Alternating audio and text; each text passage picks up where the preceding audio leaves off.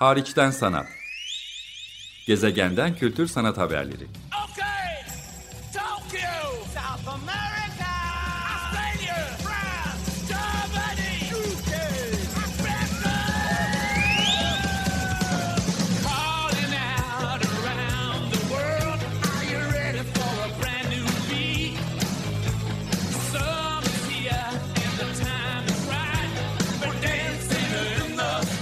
Hazırlayan ve sunan Çelenk Bafra. Videoda önce Foley ardından Emmazi konuşma yapıyor. Sonra da Emmazi Foley'i öldürüyor. Ee, videonun sonunda Emmazi bir başka ABD vatandaşı olan Steven Sotloff'la görüyoruz. Emmazi daha sonra Sotloff, David Haynes, Alan Henning, Peter Kessick ve Kenji Goto'nun da böyle aynı James Foley gibi öldürülüşünü gösteren videolarda yer aldı. Ee, sonra 1588'de İmparator Trajan heykeli kaldırılmış, yerine St. Peter'in heykeli dikilmiş. Ee, mesela şu görüntülere bak şimdi. Merhaba, iyi haftalar. Açık Radyo'da Hariçten Sanat programındasınız. Ben programcınız Çelenk, Hasan Özgür Top ile Antalya'dan bir bağlantıyla karşınızdayız bugün. E, Antalya'dan bir bağlantıyla diyorum çünkü sanatçı Hasan Özgür Top şu anda orada bir süredir e, oldukça uzun vakit geçirdiği, yaşadığı bir kente dönüşmüş durumda Antalya. Ama konumuz aslında Berlin Bienali.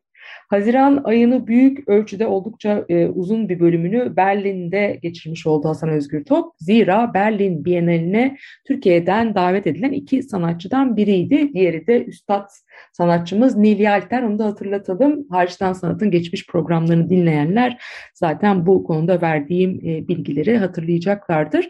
Ama bugün Berlin Bienalini birebir görmüş, deneyimlemiş, izlemiş ve e, orada işi sergilenmekte olan bir sanatçı karşımızda. Programın girizgahında da zaten Açık Radyo dinleyicilerini biraz şaşırtacak bir e, biçimde e, onun Berlin Bienalinde sergilenmekte olan işinden bir e, bölüm size dinlettim. Hareketli görüntü de var şüphesiz. Çünkü bu bir video yerleştirmesi formunda.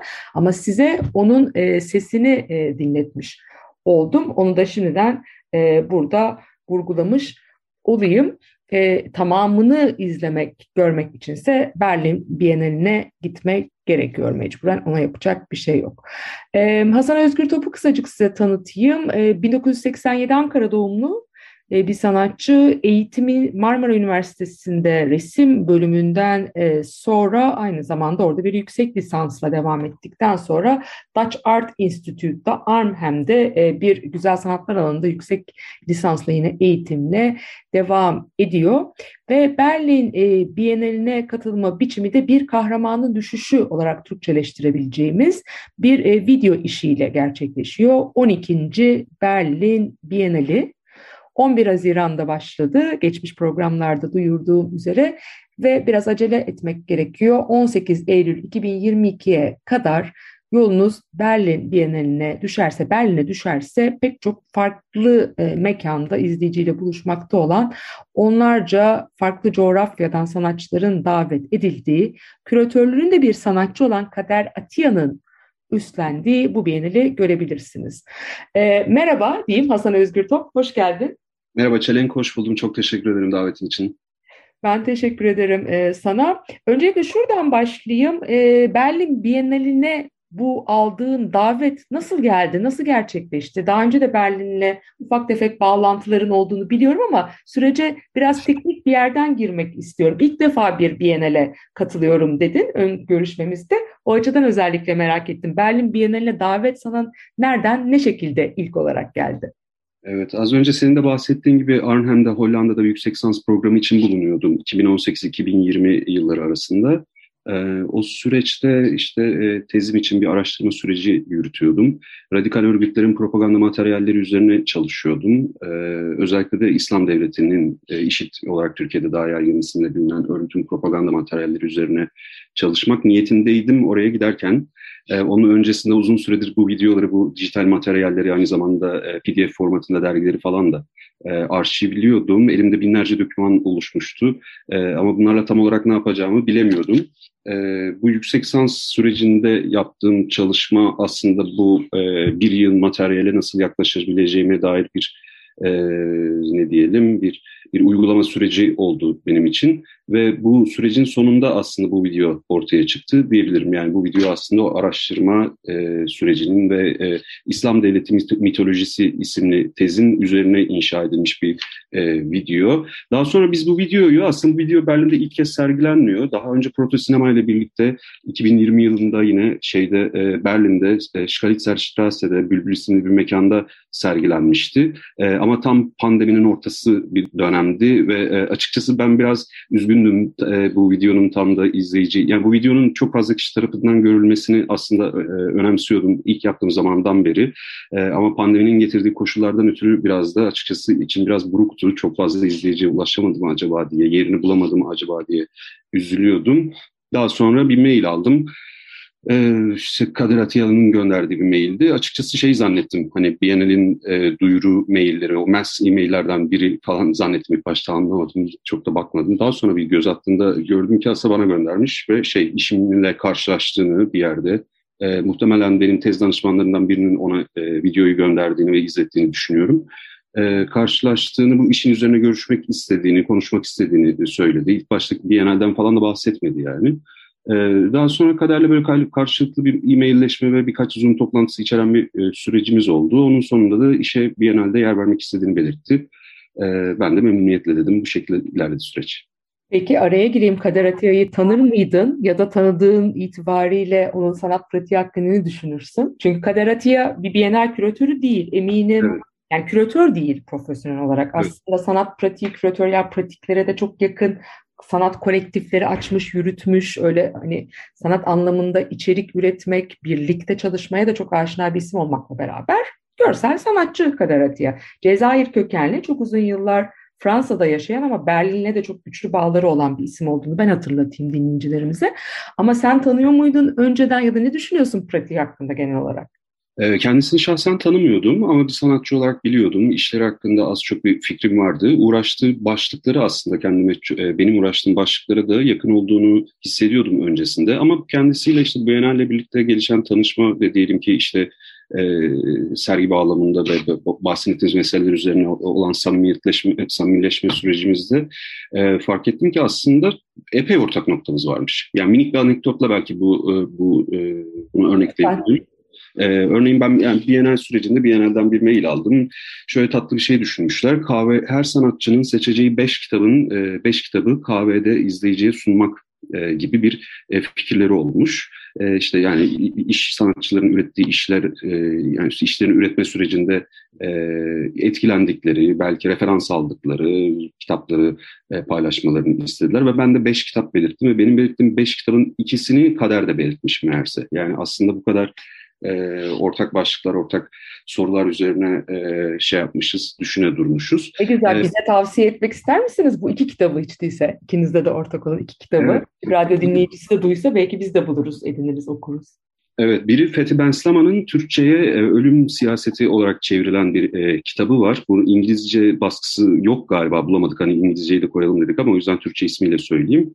E, bir diğeri de Franco Berardi'nin e, Kahramanlık Patolojisi isimli bir e, kitabı. Bu iki kitapta kaderle şey olmuş olduk, pişti olmuş olduk bir nevi yani e, üreti, üreyen, üretimimiz bağlamında aslında çok yakın olduğumuzu söyleyemem. Onun pratiğiyle benim pratiğimin birbirine çok yakın olduğunu söyleyemem. Ben gitgide film üretmeye, video üretmeye, videoyu mekanda düşünmeye, ek, ekranı mekanda nasıl ele alabiliriz acaba, imaj, imajı ekranda, ekranı mekanda nasıl düşünebiliriz e, gibi konulara, diyelim ki Harun Faruki'ye, Werner Herzog'a doğru ilerliyorum. E, ama kadere baktığımda on, onun nesnelerle iletişimin daha güçlü olduğunu e, görüyorum ve bu benim aslında adım adım e, çok da çok da e, üretimde kendine yer bulmayan bir durum ama sorduğumuz sorular ya da ilgimizi çeken başlıklar noktasında e, pek çok ortak noktamız olduğunu keşfettik süreç içinde.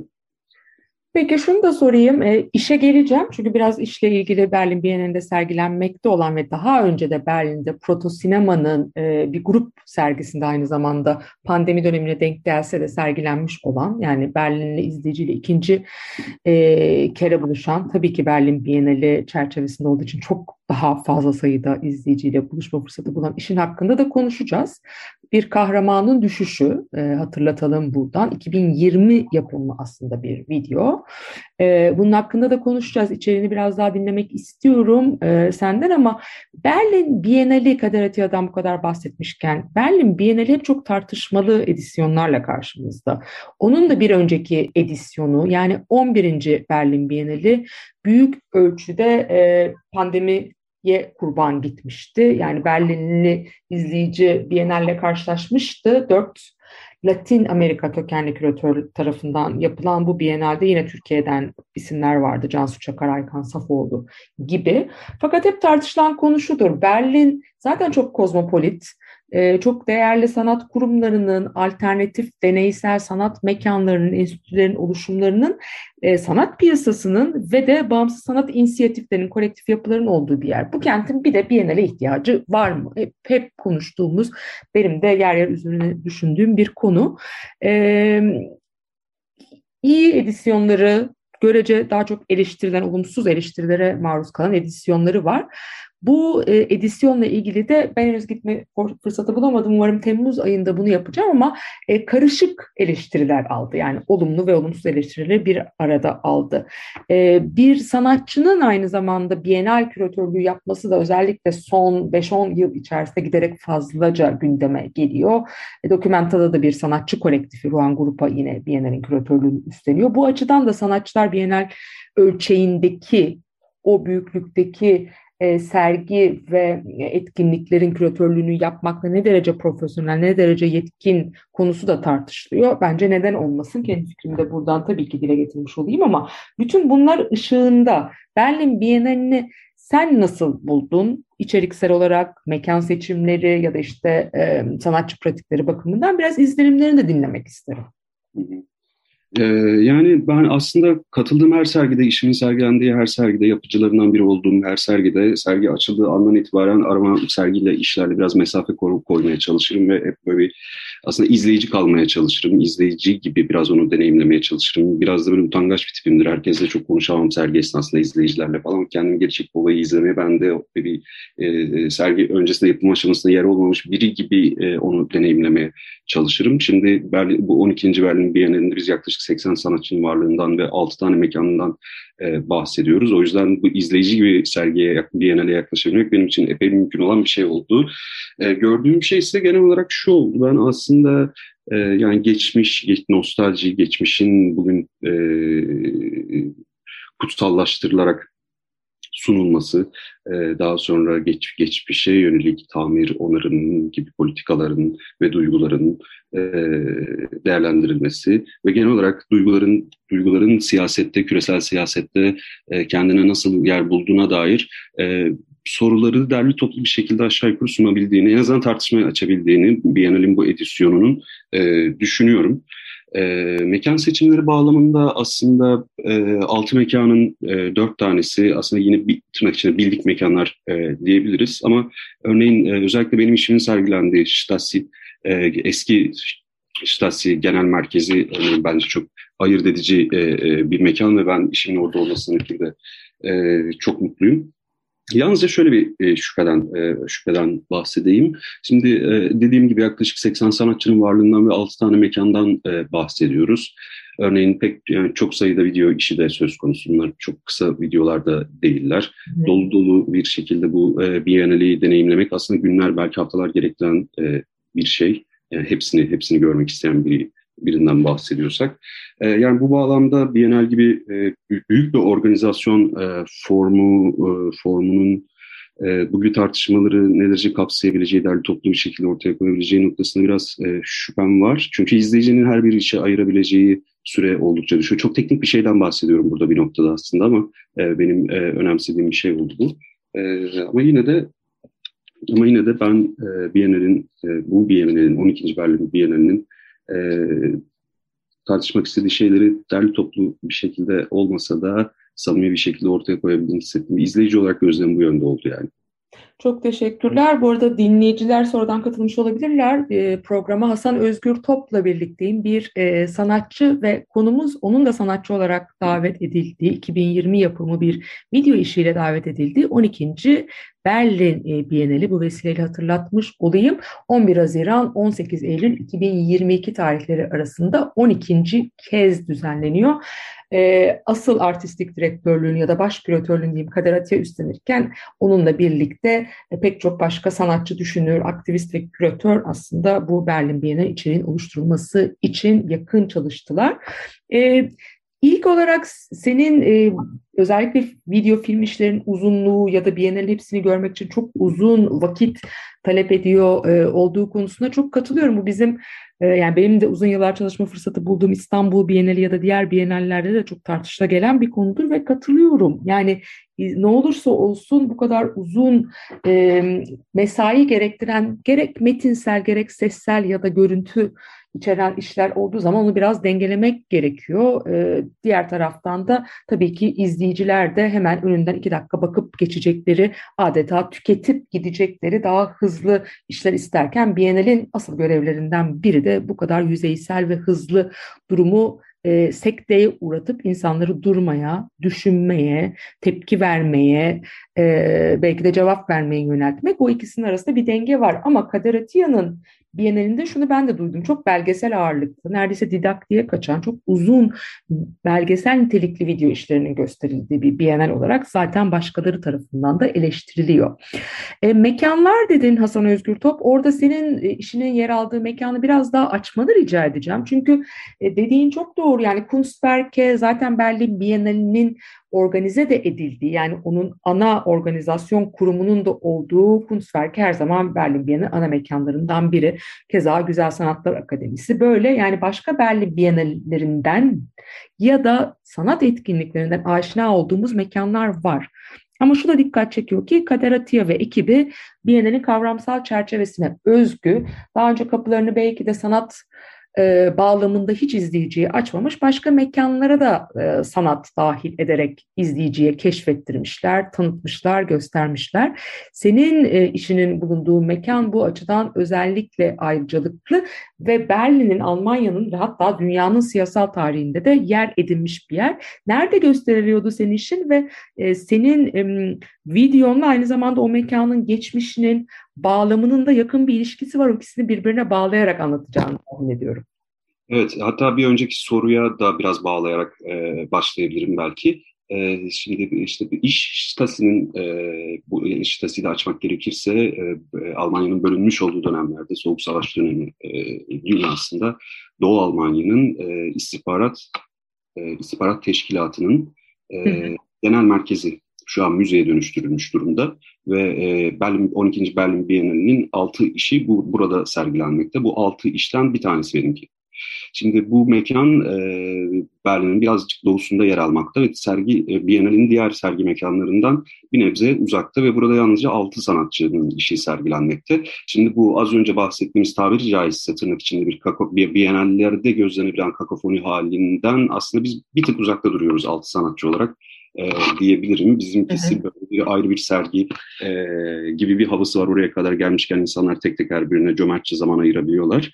E, bu buradan bu, bu, bu memnuniyetimle aslında bu soruya başlayabilirim belki.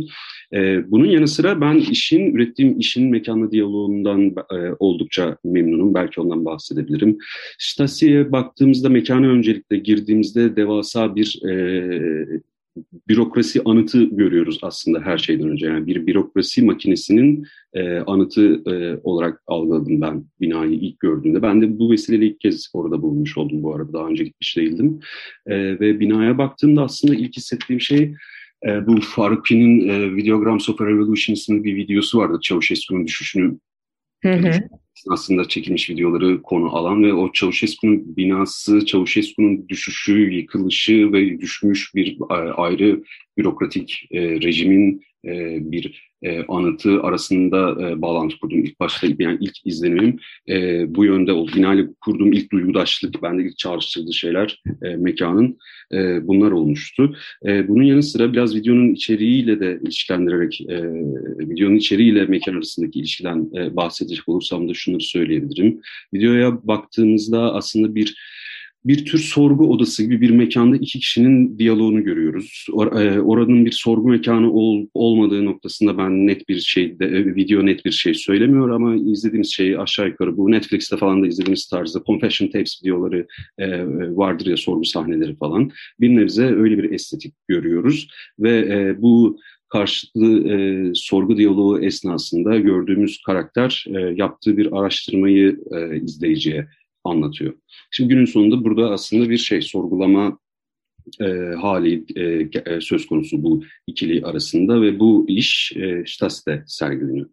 E, aslında Kader'le ilk mailleşmelerimizde kendisi işin Hamburger Bahnhof'ta sergilenmesini e, düşündüğünü, kararlaştırdıklarını, benim bu konuda ne düşündüğümü sordu. O esnada ben Stas'in bir sergi mekanı olacağından emin e, şey haberdardım ve o aslında bunu öğrendiğim anda demiştim ki tamam bu iş yani benim işim gider Stas'te kendine yer bulur. Daha sonra Hamburger Bahnhof dediklerinde biraz şaşırmıştım e, ve biraz da kaygılanmıştım şu açıdan. E, ben bu videoyu pandemi döneminde ürettim. Yani 2020'nin başlarında ve sonrasında e, yani 2020'nin ortalarına doğru e, neticelendirdiğim bir video olmuştu ve sadece ekran için ürettim. Yani insanların sadece ekranlarından izleyeceği, internetten görüp izleyecekleri bir e, video olarak başından beri bunu tasarlamıştım. Yani bunun bir mekanda kendine nasıl yer bulacağına dair hiç hiç kaygılanmamıştım ve bu yönde hiçbir hiçbir ne diyelim hiçbir tasarımın zihnimde hiçbir düşüncem olmamıştı. Daha sonra Hamburger Bahnhof'ta sergileme fikrini duyduğumda açıkçası videoyu e, bir Türk, bir tam diyemesek de diyelim beyaz küp içerisinde çok hayal edememiştim.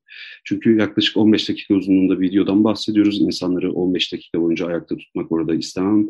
Oturtman, oturma, oturma ünitesi gerekir ve oturma ünitesi e, nasıl bir oturma ünitesi olacak, projeksiyon nereye sabitlenecek gibi dev dev sorularla. Bunların çünkü hepsi işin içi, içeriğine dahil olan e, şeyler aslında. Yani video mekanla birleştiği anda bir enstalasyon niteliği kazanmaya, video enstalasyon niteliği kazanmaya çok müsait ve ben bunun olmasını hiç istemiyordum. Çünkü videoyu hiç bu şekilde tasarlamamıştım.